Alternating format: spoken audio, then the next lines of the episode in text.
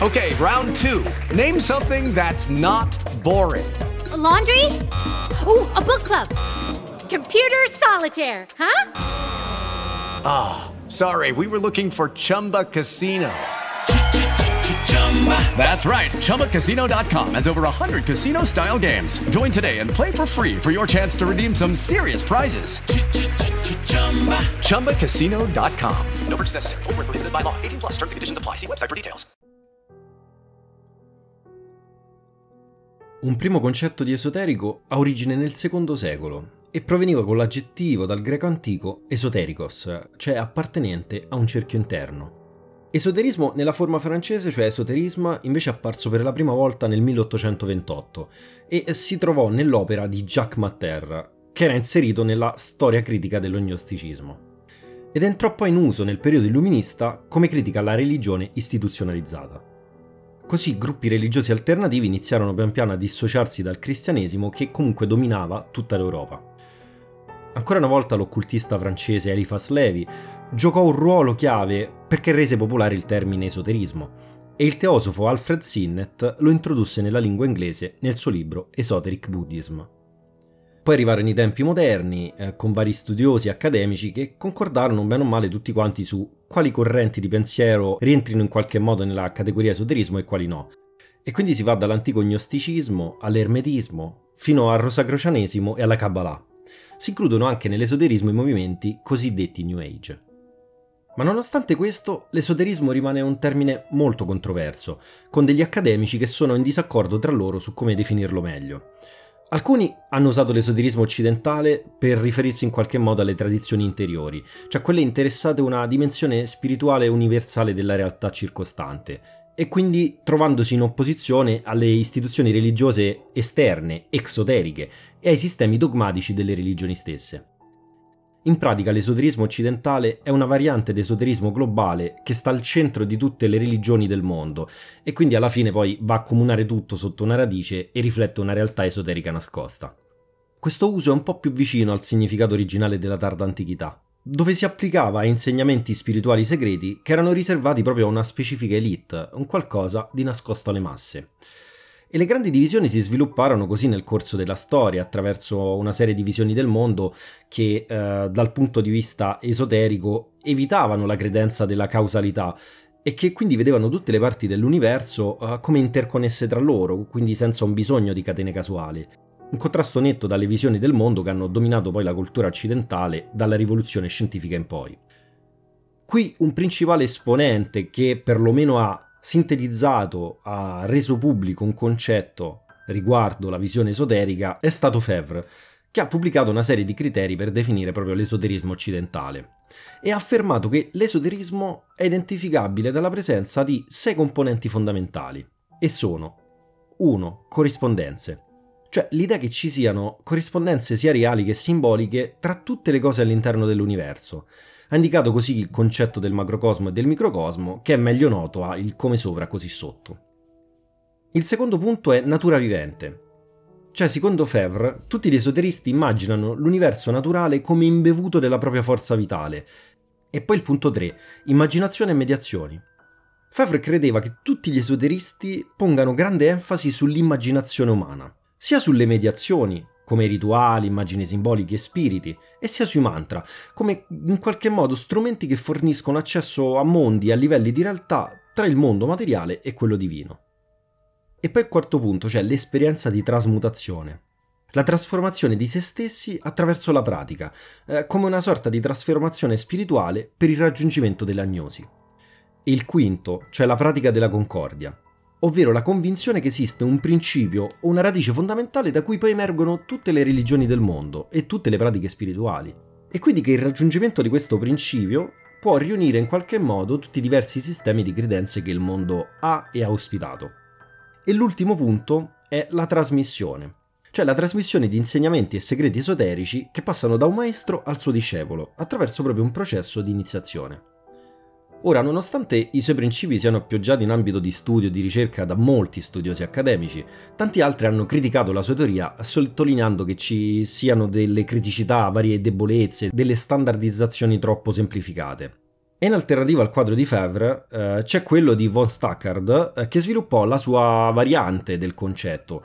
In pratica ha affermato che l'esoterismo rappresenta la pretesa di una conoscenza superiore, quella in pratica di possedere una saggezza superiore che vede altre interpretazioni del cosmo e della storia e che in qualche modo funziona da chiave maestra che apre e risponde a tutte le domande dell'umanità.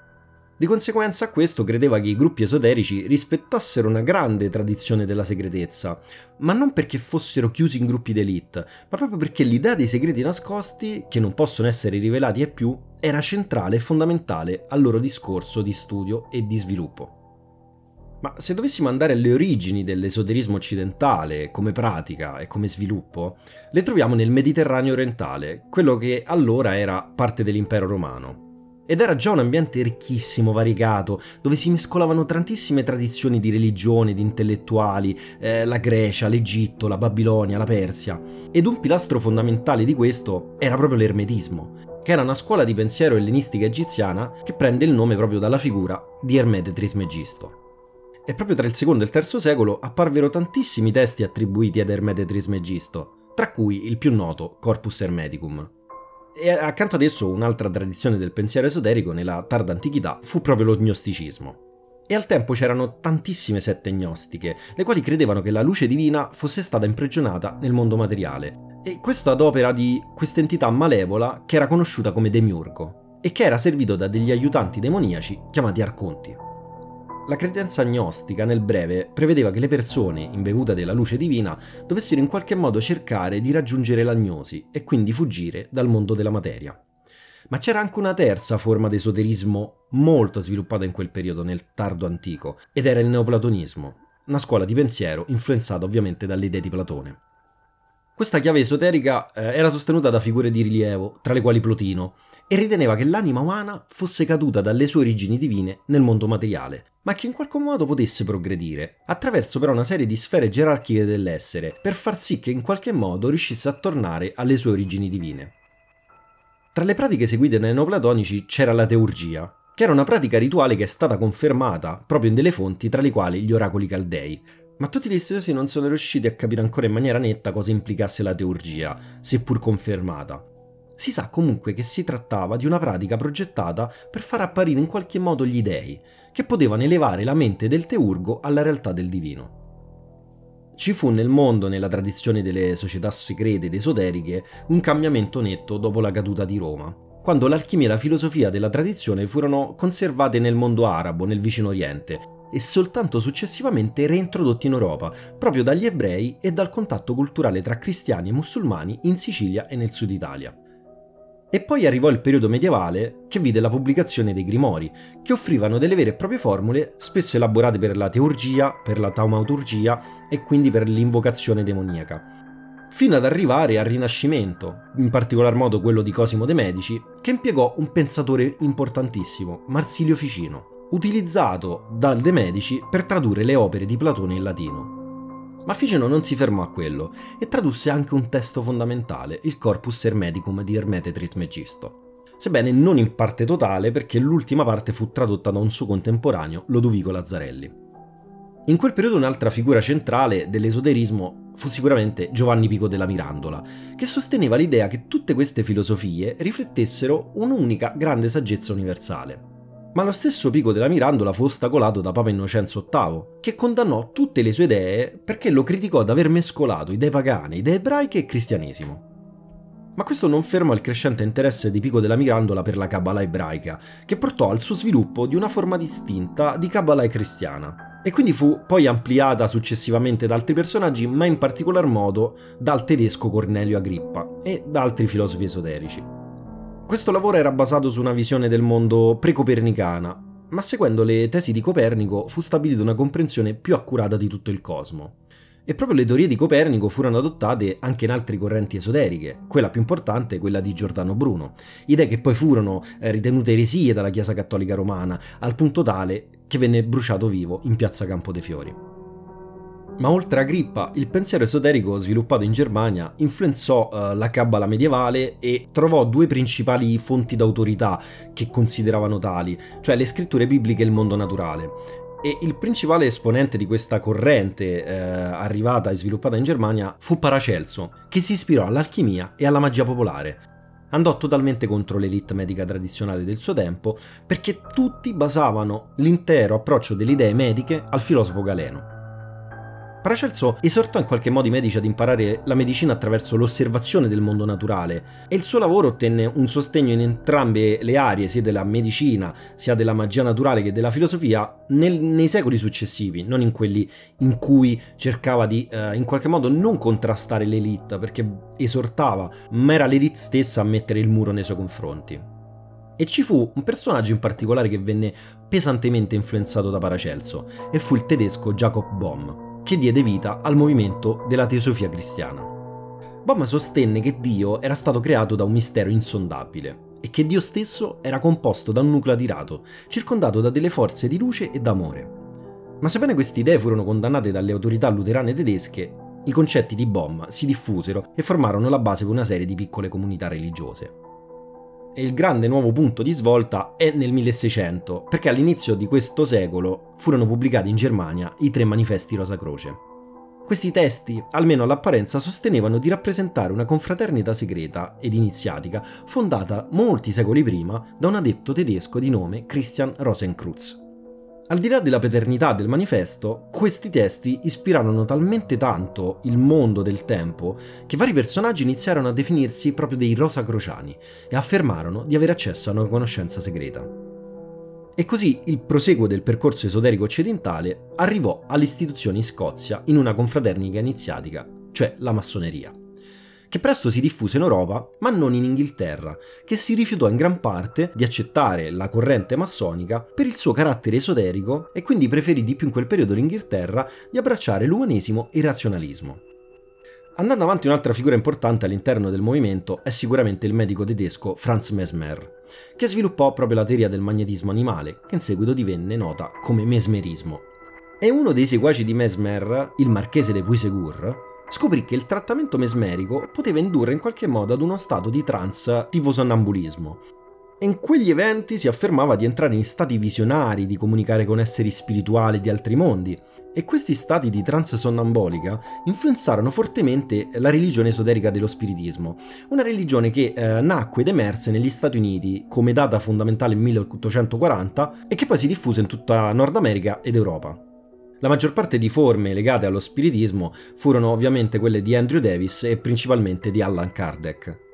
Ma tutto questo ci porta a unire tutti i collegamenti, tutti i fili rossi che non toccano soltanto l'esoterismo, l'occulto e il segreto, ma anche personaggi più noti a livello pubblico. Perché? Perché l'interesse scientifico per le affermazioni dello spiritismo portò via via allo sviluppo nel campo della neonata ricerca psichica e il sonnambulismo esercitò una fortissima influenza sulle prime discipline di psicologia e psichiatria. Infatti moltissime idee esoteriche influenzarono e possono essere trovate sia in maniera più palese sia, maniera, sia sotto mentite spoglie nei lavori di figure come Carl Gustav Jung. Ma nella seconda metà dell'Ottocento ci furono tantissimi medium, spiritisti e studiosi delusi da quel pensiero esoterico che ormai eh, aveva perso qualcosa. Cercavano quindi un'ispirazione diversa e la trovarono nelle principali correnti di Emma Britten e soprattutto di Elena Blavatsky, la cofondatrice della Società Teosofica. In questa stessa società i successivi leader alla Blavatsky interpretarono la teosofia moderna come una forma di cristianesimo esoterico, ripescando da antiche tradizioni con la conseguente proclamazione del notissimo Krishnamurti come messia. E poi da lì, alla fine dell'Ottocento, si svilupparono nuove idee esoteriche legate alla magia, dove uno dei pionieri fu l'americano Pascal Randolph, che sostenne che l'energia sessuale e le droghe psicoattive potevano essere usate per scopi magici. E spostandoci in Inghilterra, fu fondato l'ordine ermetico della Golden Dawn, che vide uno dei membri più importanti nella figura di Aleister Crowley e che poi successivamente proclamò la religione di Telema, divenne un membro di spicco dell'Ordo Templi Orientis e si ispirò eh, soprattutto nel campo dell'energia sessuale e le droghe psicoattive proprio alle teorie precedenti di Pascal Randolph. E più o meno negli stessi anni ci furono eh, dei contemporanei che svilupparono scuole di pensiero esoteriche che non implicavano la magia. Erano personaggi quali Gurdjieff e il suo allievo Uspensky. ma i sistemi occulti ed esoterici trovarono un nuovo crescente modo di popolarità all'inizio del 1900, soprattutto in Europa, più che in America. La diffusione di questi insegnamenti segreti di pratiche magiche trovò dei sostenitori principalmente nel caos della Germania a cavallo delle due grandi guerre. Infatti molti tedeschi influenti e molto ricchi furono attratti dalle società segrete del tempo, come in principal modo la società Thule. E passando al cavallo tra 60 e 70, l'esoterismo venne man mano associato a un qualcosa di più noto a livello popolare, eh, dettato dalla controcultura che cresceva in Occidente e che andò avanti negli anni 80 eh, e prendeva queste correnti millenari che in qualche modo confluivano in un, in un contesto più pop, meno spirituale, meno, meno di sviluppo e quindi diedero vita a quello che è ancora ad oggi noto come movimento New Age si andò a deteriorare il tutto proprio perché divennero talmente tanto commerciali che man mano che i rappresentanti eh, intuirono la crescita del mercato spirituale e del self-help ci si buttarono a capofitto. Ma ci furono al contrario alcune forme di pensiero esoterico che cercarono di conservare il sentimento anticommerciale, controculturale che apparteneva agli anni 60. Il principale è sicuramente il movimento tecno-sciamanico promosso da figure come Terence McKenna e che si basavano sui studi e sui lavori di Carlos Castaneda e questa tendenza fu accompagnata anche dalla crescita del paganesimo moderno, che era un movimento inizialmente dominato dalla Wicca, religione propagata da Gerald Gardner e che fu adottata dai membri del movimento femminista della seconda ondata, e poi piano piano si trasformò appunto nel movimento della dea. Fu proprio la Wicca che influenzò notevolmente lo sviluppo di altre realtà pagane come il neodruidismo pagano, forme di revival celtico eh, di vario genere, e in qualche modo influenzò l'emergere di nuove tendenze che poi si discostarono nettamente e, intrapresero correnti diverse, cioè quelle dello sviluppo di occultismi occidentali che includevano anche il satanismo moderno, esposto in principal modo in gruppi come la Chiesa di Satana e il Tempio di Set. E poi sicuramente l'ultimo movimento che eh, ha dato un impatto di un certo tipo è la magia del caos, la Chaos Magic, attraverso il gruppo degli Illuminati di Thanateros.